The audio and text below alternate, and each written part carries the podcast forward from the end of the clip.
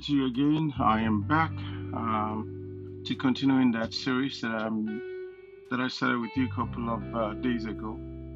I'm now in part uh, six of that. Uh, three different categories of people according to the Bible in my own study um, there could be more than that but this is what my this is this is what i i, I gathered together. Uh, along the line if i found more i will let you know but for now this is what i get to um, bring to you.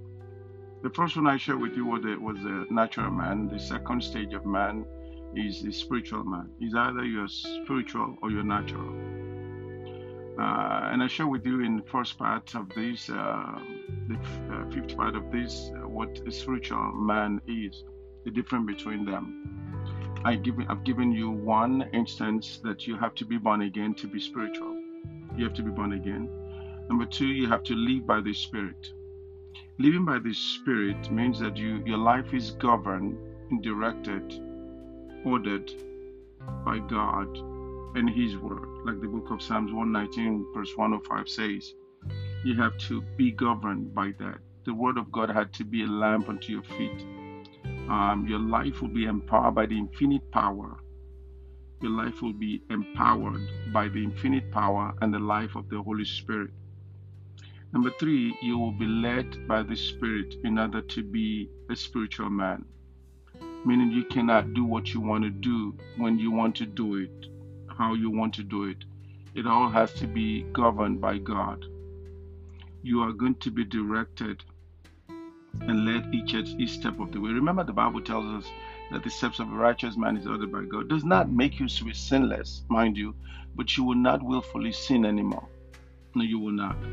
When you're led by the Spirit, there is a still small voice of Holy Spirit of God that will come to you when you are doing wrong, that will warn you, the Spirit only will lead if you allow Him. God does not force Himself. You have to be willing and be submissive for the Lord to lead you.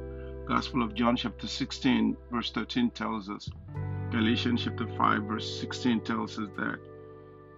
So if you're not led by the Spirit, then you'll be led by your flesh. And we cannot satisfy the flesh. Paul tells us in the book of Galatians, chapter 5, it's impossible to, to fulfill the, the, the the uh, will of God when you are under the fle- under the control of the flesh. Flesh has not done anything good. If you go back through that verse 19, flesh has never done anything good, nothing good. But the Spirit is the one that does more. So you have to lead by the Spirit. Number four, you have to learn from the Spirit. If you're going to be a spiritual person, you have to allow God to speak to you and God does not tell lie. He tells you the truth. You you so you are you are you are cold cut. You're you're a straight shooter. You don't go in and out. You you just say it as it is.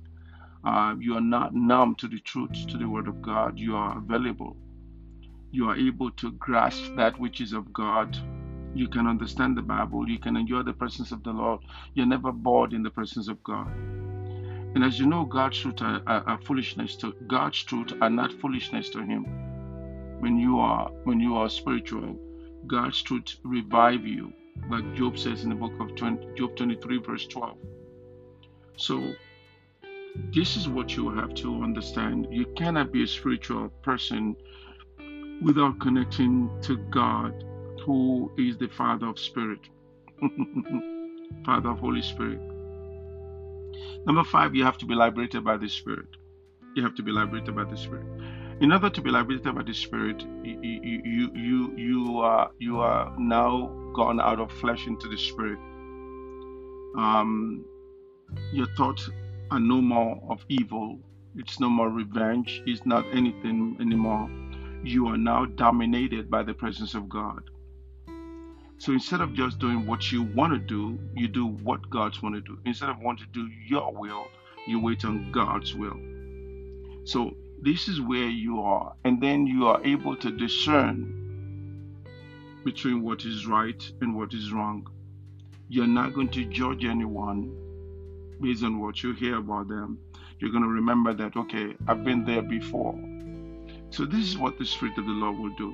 This doesn't mean that um, you will not fall short sometime, but but truth is that the Holy Spirit will quickly come to convict you.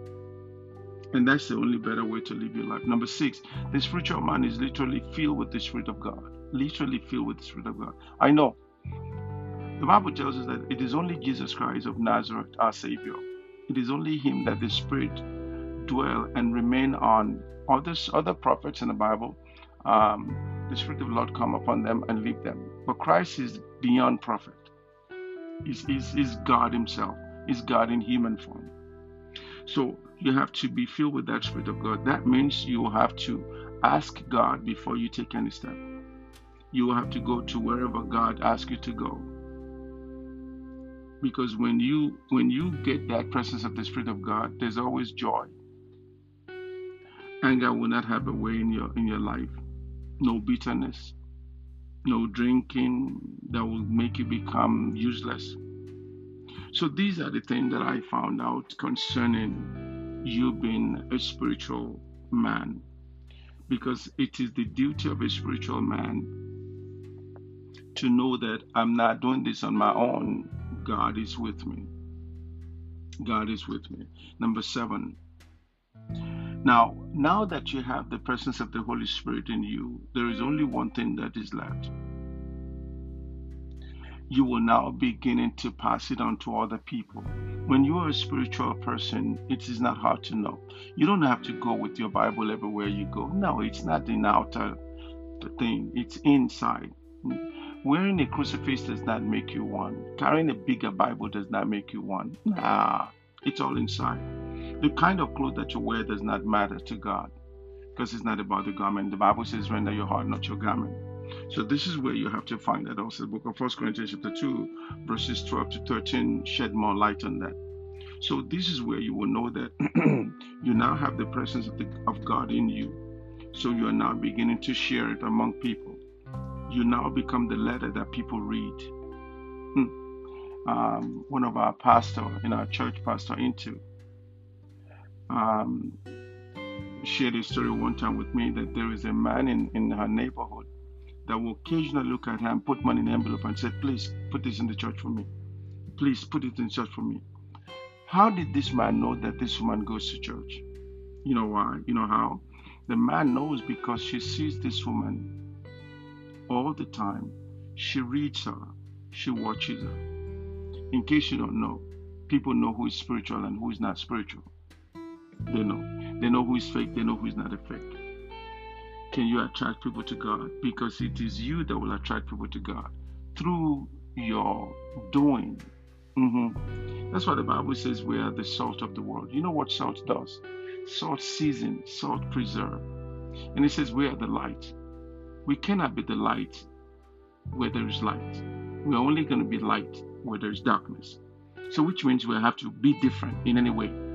So so which means where people are getting angry, you you have to remain calm where people are running back and forth, you have to remain calm. So if we're going to be the salt and the light, then we need the presence of God. Because listen to me, it is not going to be an easy step to act in that manner in this world of confusion that we live in.